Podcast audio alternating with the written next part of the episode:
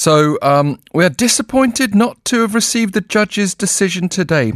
Wa Lone and Kyaw Soe Oo have already spent more than eight months in prison based on allegations of a crime they did not commit. That was the official statement late last month from Reuters after two of its journalists were sentenced to seven years in jail for allegedly possessing classified documents as they were covering the killing of 10 Rohingya Muslim men and boys in Rakhine State's Maungdaw Township. We can hear more with Kevin Krolicki, Regional Editor Asia for Reuters. Thank you for joining us today. Uh, thank you. So these journalists, jailed since last December, sentenced to seven years under Act 3 of the Official Secrets Act, and um, groundbreaking investigative journalism in Myanmar is how Reuters described it. Obviously, the court took a very different view. Can you give us your version of events? Yeah. So uh, these these uh, I realize these um, stories can be complicated to follow at, at a distance. Uh, what's important to understand here is that uh, our, our two reporters were sent to prison uh, simply for doing their, their jobs.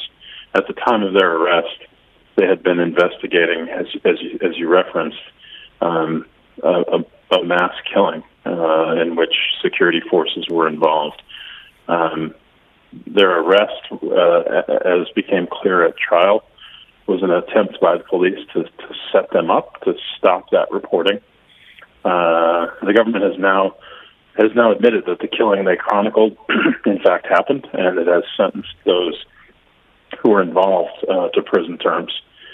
So the the verdict that we got in this case uh, last week, and and the reason it has reverberated in the way it has and, and drawn the condemnation it has is that uh, clearly what happened there was a was a threat to the rule of law, freedom of press uh, that that democracy requires.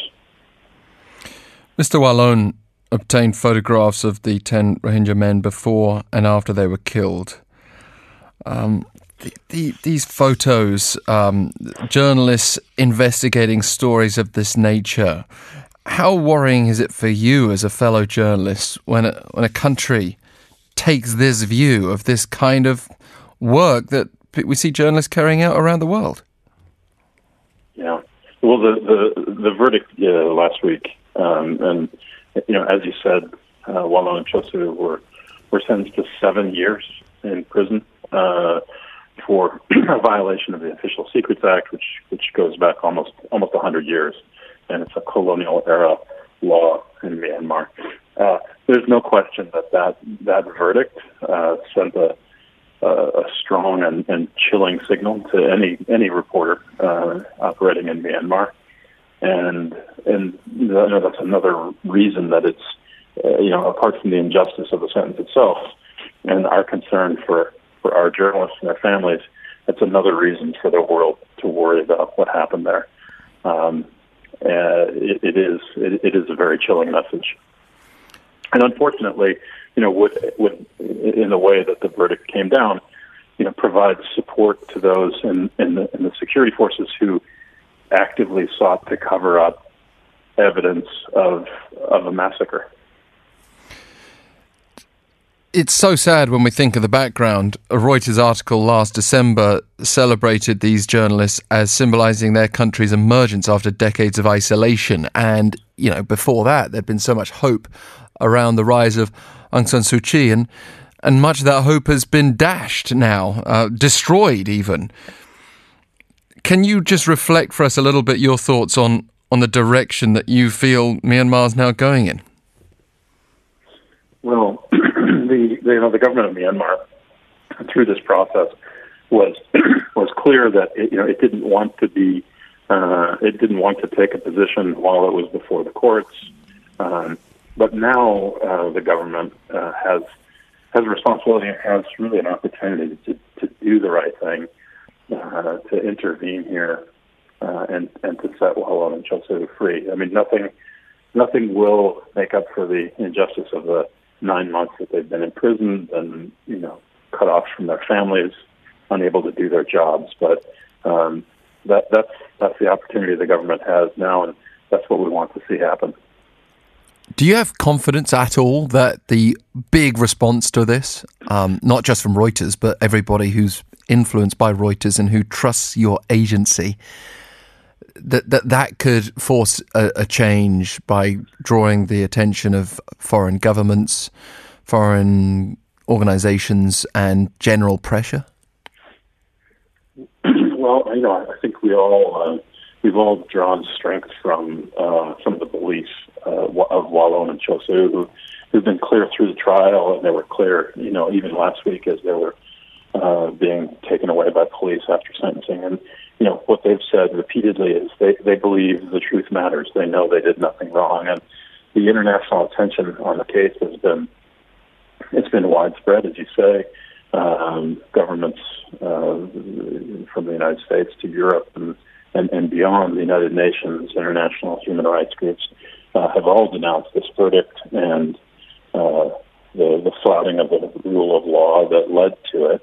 Um, so, you know, we, we, we believe the truth matters. We believe we have a job to do, and we believe the attention is helpful speaking before of these journalists, they emerged from their sentencing with, with smiles on their faces. It, it was, it seemed to me like a, just a show of defiance. H- how did you read that? These are your colleagues, effectively. Yeah, well, you know, we had we'd all understood um, that that this sentence was was a possibility, a very real possibility.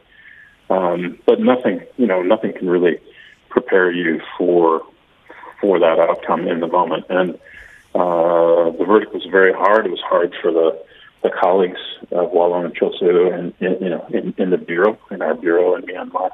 Hard for their friends. Many of whom had gathered in court and had attended hearings throughout, and really hard for their their, their families. I mean, both both of these men are are uh, fathers and husbands both have very young daughters. Wa Lone has a daughter who was just born a month ago. He's not met uh, since he has been in prison. So uh, for them, it was for all of us. That say, it was this was very difficult. As, as I've said, though, I, you know, it's been remarkable the unshakable faith uh, that they've had, the strength that they've had um, in their innocence, in their belief, uh, and it's our shared it's our shared belief that they did nothing wrong, that there's no evidence at trial to, to convict them of, to justify the conviction of uh, uh, on any crime, let alone the sentence they received.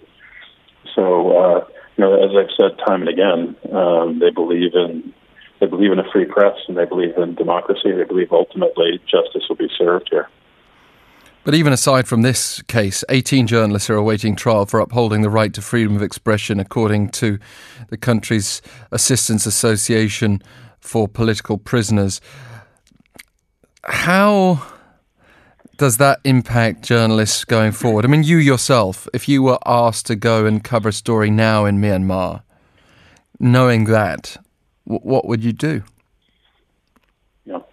Well, so it's important to, to recognize in this case, uh, Wa Lone and Kyaw Soe Oo had they were arrested in December. At the time, they were investigating uh, the massacre of ten men and, and and boys, the youngest of whom was seventeen, in, in a village called Inn Din. And as, as you said, they had they had been given photographic evidence and firsthand accounts of that killing.